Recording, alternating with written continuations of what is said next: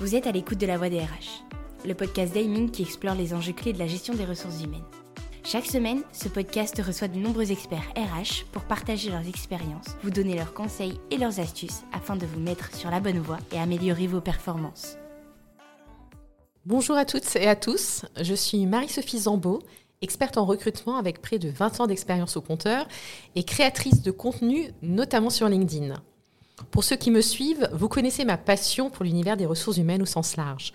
Aussi, vous ne serez pas surpris de me voir aux manettes aujourd'hui pour animer une mini-série sur les RPS pour Heming.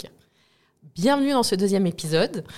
Pour vous parler de ce sujet, je ne suis toujours pas seule, mais toujours bien accompagnée avec Cécile Rivoiron. Je te laisse te présenter. Merci beaucoup Marie-Sophie, je suis ravie de te retrouver.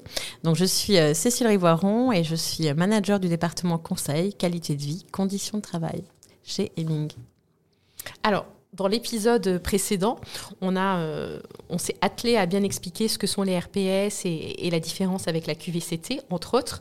Donc on a défini les RPS, on a détaillé les nombreuses raisons de se pencher sérieusement sur le sujet.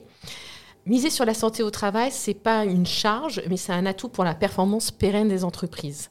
Donc dans ce nouvel épisode, on, souhaitait ensemble aller un petit peu plus loin en abordant les types d'actions concrètes possibles et comment les mettre en œuvre. Mais tout d'abord, il y a beaucoup euh, d'idées reçues fausses qui circulent sur cette thématique des RPS et plus largement de la santé au travail. Pour être honnête, ça, ça m'agace prodigieusement. Je te propose qu'on essaie d'en déboulonner euh, quelques-unes ensemble, ça te dit? Oui, avec plaisir, on y va. Ok.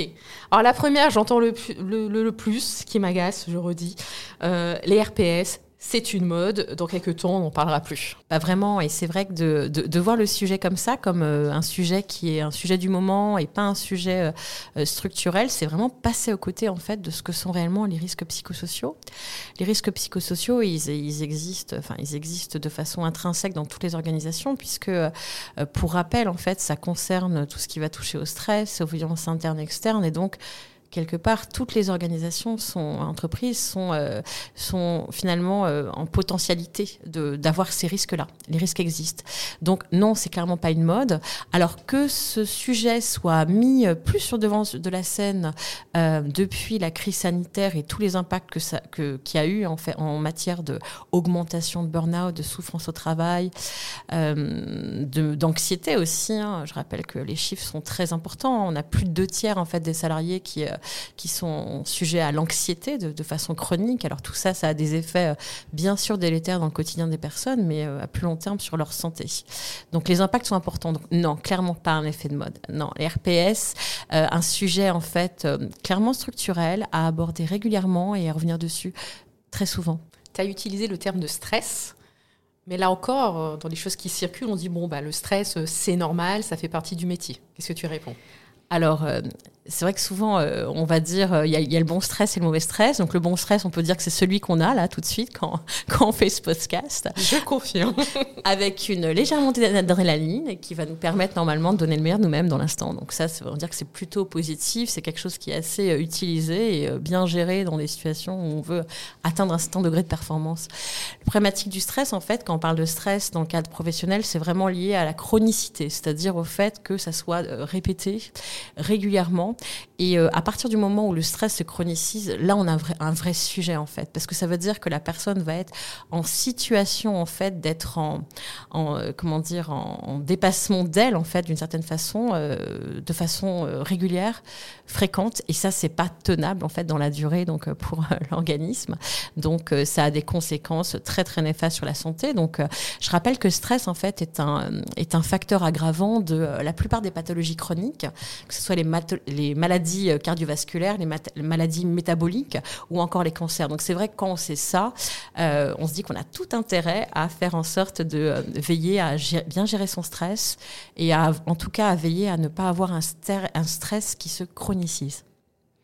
Autre idée reçue, en fait, les RPS, ça touche que les salariés qui sont les plus, les plus fragiles, en situation délicate déjà de par, de par leur vie privée et personnelle. Ouais, alors euh, faux, archi faux. Alors, je mettrais une petite nuance quand même. Euh, très clairement, les RPS touchent tout le monde, hein, puisqu'on l'a dit, c'est lié en fait à un contexte, un environnement professionnel. Donc, il peut y avoir des choses qui soient maîtrisées par nous-mêmes, mais pas que. Il y a aussi un environnement, un cadre de travail en fait qu'on peut subir et donc qui peut faire en sorte que ça nous apporte une certaine souffrance. Donc, très clairement, non, tout le monde peut être concerné par, par les risques psychosociaux. Et puis, c'est vrai qu'on a quand même des vies professionnelles qui sont on a des temps longs euh, au travail.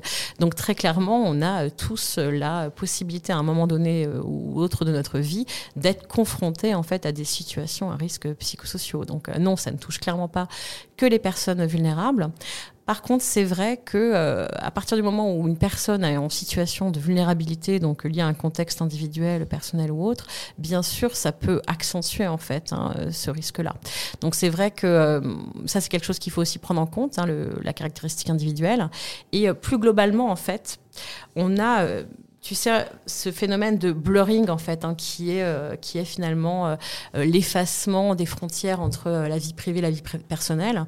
Et c'est vrai que du, fait de cette, de cette caractéristique, en fait, hein, de finalement vie privée, vie perso, et puis surtout en situation de télétravail, hein, les deux sont très clairement mélangés, et eh bien évidemment, des situations du personnel peuvent être davantage mises sur la scène du travail et inversement. Donc c'est vrai que voilà, ça, ça peut, ça peut jouer. Mais en tout cas, très clairement, tout le monde, hélas, peut être concerné par euh, les risques psychosociaux. Dernière idée reçue, je voudrais qu'on déboulonne ensemble toutes les deux aujourd'hui. La prévention des risques psychosociaux, c'est compliqué, c'est lourd, ça prend du temps et les résultats ne sont pas toujours au rendez-vous.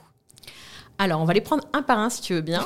Donc, quand tu dis compliqué, oui, certainement, puisque, puisque les risques psychosociaux, euh, bah, ça concerne en fait les, humains, les hommes, et donc euh, voilà, donc c'est forcément compliqué, voire complexe. Donc, effectivement, ça touche à beaucoup de, sujets, et en plus, ça touche même à des, thématiques qui sont parfois extrêmement sensibles, hein, donc euh, que ce soit autour du harcèlement, des violences. Voilà, on a, on a quand même, on est quand même de la souffrance au travail. On est sur des sujets qui sont assez lourds, hein, donc à traiter. Donc, bien évidemment euh, oui, c'est compliqué. C'est lourd, euh, oui, et je viens d'en parler. On est sur des sujets, effectivement, qui sont euh, moins sympathiques à traiter que le fameux baby-foot.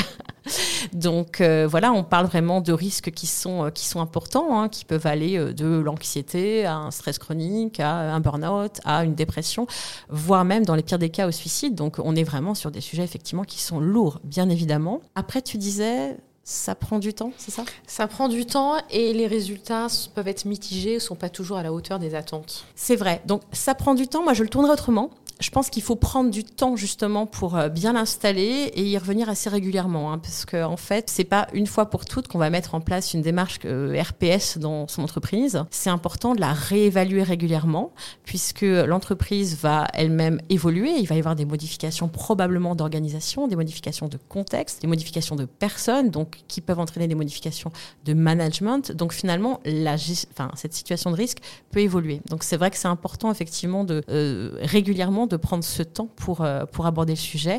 Et quant aux résultats mitigés, les résultats sont très favorables en fait. Hein. Donc c'est vrai que euh, je pense que c'est même intéressant de se dire on va inscrire cette démarche euh, risques psychosociaux dans un cadre plus global de euh, démarche euh, globale de qualité de vie, conditions de travail. Et là, on a clairement des résultats qui sont aujourd'hui très favorables. Hein. J'avais évoqué des chiffres la semaine passée qui sont un ROI de 1 sur 2. C'est vrai que voilà, on a, vraiment aujourd'hui, on a aujourd'hui connaissance. Il y a eu un certain nombre d'études qui ont été menées qui, attestent le fait que clairement, ce sont des démarches qu'on a qui gagnent vraiment à être mises en place. Alors, moi, j'aimerais, enfin, juste peut-être euh, là-dessus euh, mettre un, un, point de vue. Je pense que c'est important, en tout cas, de lancer ces démarches pas que dans un cadre réglementaire, il y a une réglementation effectivement, une obligation de l'employeur, pas que par rapport à des objectifs économiques, mais bien parce que c'est euh, le potentiel humain, ce capital humain qui est très précieux, qu'on a envie de préserver, et donc l'inscrire dans quelque chose d'un petit peu plus stratégique en lien avec globalement le grand chapeau de la, de la RSE, donc responsabilité sociétale de l'entreprise. Là-dessus, je pense qu'il n'y a pas débat. Je souscris euh, à 10 000% bien évidemment. Tu, alors tant mieux, c'est tout à ton honneur. Tu as eu un discours euh, un petit peu optimiste, en tout cas par rapport à ma question qui arrive, qui était peut-être un petit peu provoque.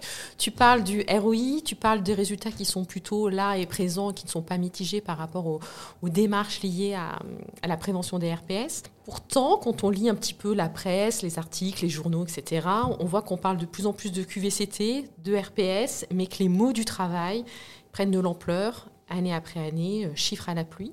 Est-ce une fatalité euh, Donc ma question un peu provoque, c'est quels sont les leviers concrets d'action à mettre en œuvre pour prévenir et limiter les RPS Est-ce qu'on peut raisonnablement être optimiste sur le sujet?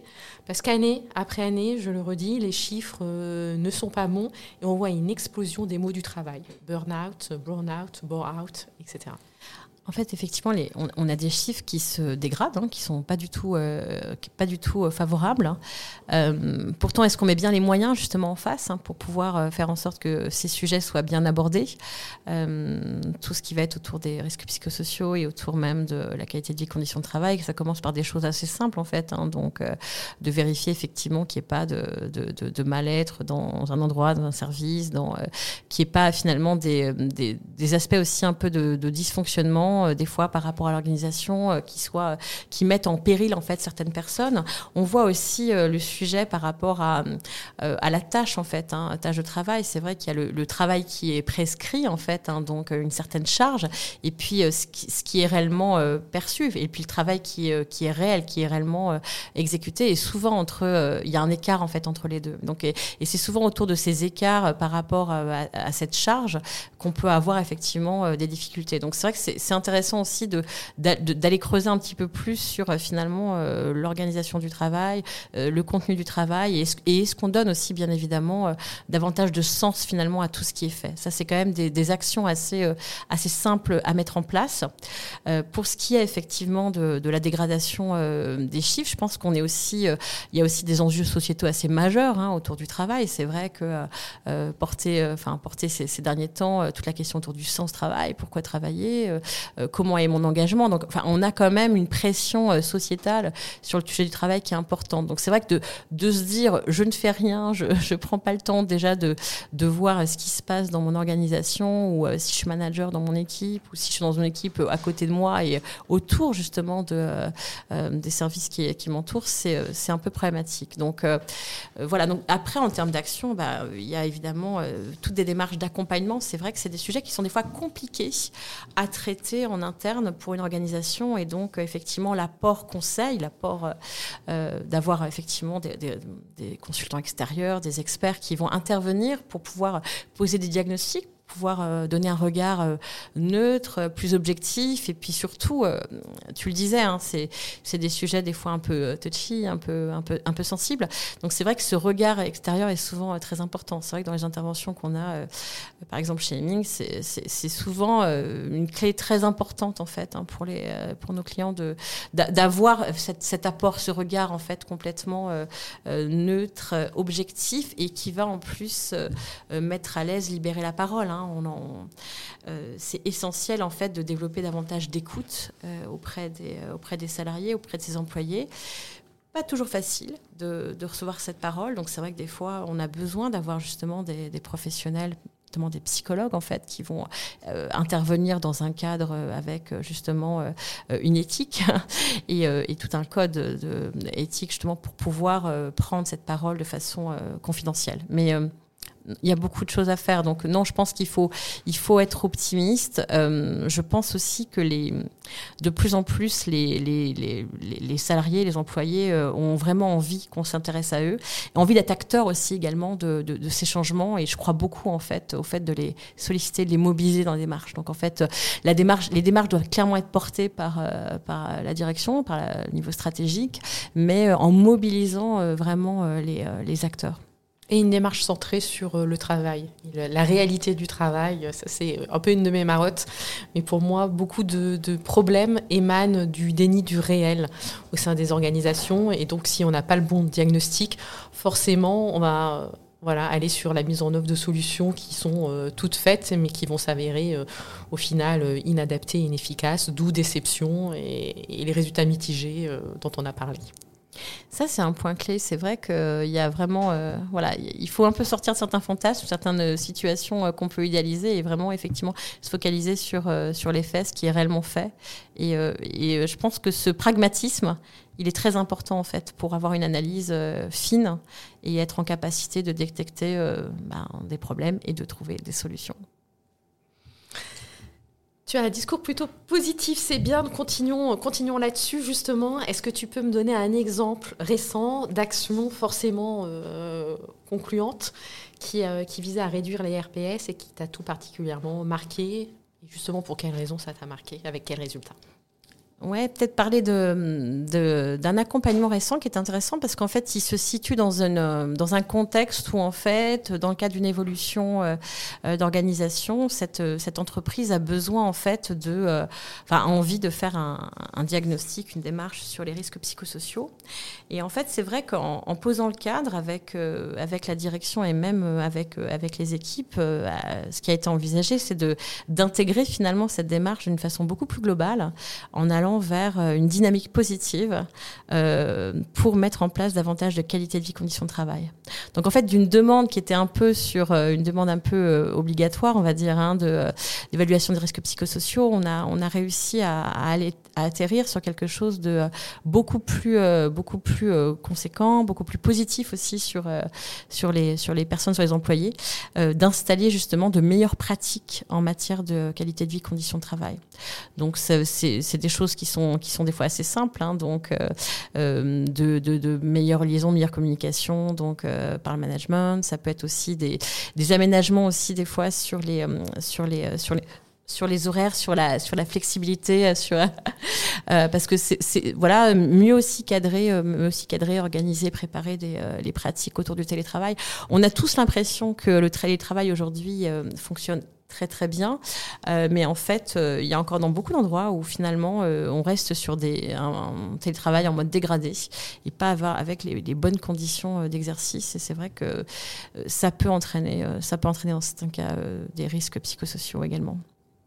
Dans l'exemple que tu nous donnes, euh, tu parles des actions. Quel est le résultat vis-à-vis des, collaborateurs? Quel ressenti même des collaborateurs? Est-ce qu'ils se sont rendus compte qu'il y avait des démarches spécifiques qui avaient été mises en œuvre et avec des résultats positifs? Est-ce que c'est ressenti, jusqu'au niveau même, je veux dire, du salarié, du collaborateur? Oui, c'est exactement le cas. C'est-à-dire qu'en fait, de, de, le fait de mettre en perspective dans un angle un peu plus euh, différent et de voir, euh, si, si, je reprends une image que j'avais utilisée de côté pile QVCT et côté face euh, RPS, de, de, voir un peu ces, ces, deux faces et de se dire que finalement, tout ce qu'on va traiter pour éviter des situations de risque, des situations négatives, on essaie justement de mettre en place des bonnes pratiques structurantes, pérennes dans notre organisation pour aller mieux. Ben, clairement, c'est quelque chose qui engage. Donc, oui, à partir du moment où, où on arrive à, à engager cette dynamique-là, euh, clairement, les, ouais, ouais, les, retours sont bons et, euh, et, euh, et, bien sûr, ça, ça engage davantage. C'est un, un, facteur de motivation, en fait. Les RPS touchent indifféremment, on l'a dit à plusieurs reprises, il y a un message à retenir, toutes les organisations, aucune organisation n'est épargnée, mais ça touche aussi toutes les fonctions au sein des organisations, et donc tout particulièrement la fonction RH. Comment ça se matérialise? Alors effectivement, euh, ça touche tout le monde et c'est vrai qu'il y a des. Je trouve que c'est intéressant de s'intéresser à, à, des populations qui sont particulièrement concernées en fait par les risques psychosociaux euh, ces dernières années. Donc euh, les ressources humaines en font partie. On a même eu des, euh, des données assez récentes, je crois qu'elles sont issues de la Ségos en 2019, et en fait qui disent qu'il y a quand même 80% des DRH qui sont proches de l'épuisement. Donc je pense que c'est un, chiffre qui doit quand même faire bondir plus d'un, plus d'une d'entre nous. Euh, on a vraiment euh, effectivement eu euh, pas mal de, de, de souffrances, un côté ressources humaines ces derniers temps. Donc c'est vrai qu'il faut savoir qu'effectivement les, les RH ont porté haut et fort et souvent de façon très isolée tous les aménagements relatifs au travail durant, durant les deux années liées à la crise sanitaire. Ils étaient extrêmement mobilisés sur, sur le sujet, effectivement. Ouais, ouais. c'est vrai qu'ils étaient très mobilisés. Ils se sont sentis très seuls aussi. aussi. Et puis il y avait cet écart entre finalement euh, leur rôle et puis euh, le sens qu'ils avaient aussi dans leur rôle. Hein. C'est vrai que euh, ils ont été assez écartés finalement des sujets qui les préoccupent euh, davantage. On sait qu'en fait on a la plupart des la plupart des, des DRH passent la plupart de leur temps sur des, des, tâches administratives et en fait ils aimeraient en priorité s'intéresser au sujet de la qualité de vie et conditions de travail. Justement, tu le dis, effectivement, j'allais le souligner. les, euh, professionnels RH, eux, si on les interroge, ils veulent avant toute chose consacrer du temps et de l'énergie à améliorer le, bien-être et la qualité de vie euh, de travail et des conditions des, des collaborateurs. Il se trouve que dans les faits, euh, voilà, ils se retrouvent très souvent à faire des tâches administratives donc là encore, peut-être un peu provocation, mais est-ce que c'est une... Voilà, ça fait des années que ça dure, année après année, ça se reproduit. Donc est-ce que c'est une fatalité? Est-ce qu'il y a une solution pour leur permettre de se dégager du temps pour pouvoir agir justement réellement sur des politiques de prévention des RPS ou la QVCT Ouais, clairement, c'est comme tu dis, hein, ça fait vraiment euh, très très longtemps, ça bouge pas beaucoup. Euh, c'est très délétère puisque ça veut dire que, euh, ben, si on reprend les chiffres, les sujets QVCT, les sujets compétences, les sujets formation, donc qui sont des sujets cruciaux pour pouvoir euh, euh, justement euh, veiller, veiller à ces ressources humaines et à vraiment leur donner plus grand essor, sont mises de côté. Donc oui, les solutions, enfin en tout cas moi, ce qui m'apparaît, c'est que tout le potentiel en fait positif autour du numérique, que ce soit au travers d'outils SIRH, peuvent justement aider les, les, les, RH à pouvoir regagner du temps en fait, hein, pour pouvoir aller davantage sur la VCT, euh, les compétences, la gestion des compétences, donc vraiment des, des sujets qui leur tiennent, euh, qui les tiennent à cœur et qui sont vraiment cruciaux pour, euh, pour l'entreprise et pour pouvoir bâtir des plans à, plus long terme en fait. Tu as prononcé le terme de numérique. Quel est l'impact justement du fait qu'aujourd'hui on baigne, on baigne dans un environnement numérique de plus en plus prégnant? Est-ce que ça a un impact? Voilà, cette quasi-présence du, du, numérique sur les RPS en fait. Donc l'impact, il est, il est énorme. Il est énorme. Donc déjà, positivement, en fait, clairement, c'est euh, une clé. Hein, donc, je viens de le dire hein, sur euh, effectivement euh, tous les outils, voilà, système d'information, ressources humaines peuvent vraiment être des, accélérateurs, des porteurs et des bons vecteurs justement davantage de, de, de, de performance sur ces sujets et alléger la charge justement des, des RH. Mais également, il y aura aussi, enfin, il y aura, il y a déjà, hein, déjà c'est en place tout ce qui est l'intelligence artificielle, les fameuses IA générationnelles qui vont euh, qui vont alléger un certain nombre de tâches en fait hein, sur les euh, sur les sur les ressources humaines. Donc ça c'est vrai que c'est vraiment des outils qui sont euh, extrêmement intéressants, utiles. En revanche, en termes de risque, bah, il y en a davantage. On est dans une société totalement hyper connectée. L'hyperconnexion est de, plus en plus importante. Et clairement, les risques autour de, l'hyperconnexion sur la santé mentale sont très, très importants. Donc, c'est vrai que dans des prises en compte de sujets RPS, c'est essentiel à mes yeux de pouvoir aussi euh, adresser cette thématique euh, autour des, de risques sur l'hyperconnexion. Un grand merci, Cécile, pour ta présence et pour euh, cet épisode. Un grand merci pour cet échange extrêmement riche et dense et instructif. J'espère que cela vous aidera, vous aussi, auditeurs, notamment RH et managers, à oser agir sur les RPS et à mettre en place une politique de prévention des RPS qui soit ambitieuse et efficace. Si vous avez des questions, bien évidemment, n'hésitez pas. N'hésitez pas à nous les poser en commentaire. On se fera un plaisir d'y répondre, euh, Cécile et moi. Et on se retrouve très vite pour un troisième épisode consacré à un sujet qui fait la une chaque semaine des médias et que j'apporte d'ailleurs régulièrement dans mes newsletters, à savoir la digitalisation des RH entre mythe et réalité, entre panacée et miroir des alouettes. On verra que les choses ne sont pas si simples. On se retrouvera avec Christian Verrag d'Eming. Sachez que vous pouvez nous retrouver sur l'ensemble des plateformes de diffusion. À la semaine prochaine pour la suite. À bientôt. Merci Marie-Sophie. Merci Cécile.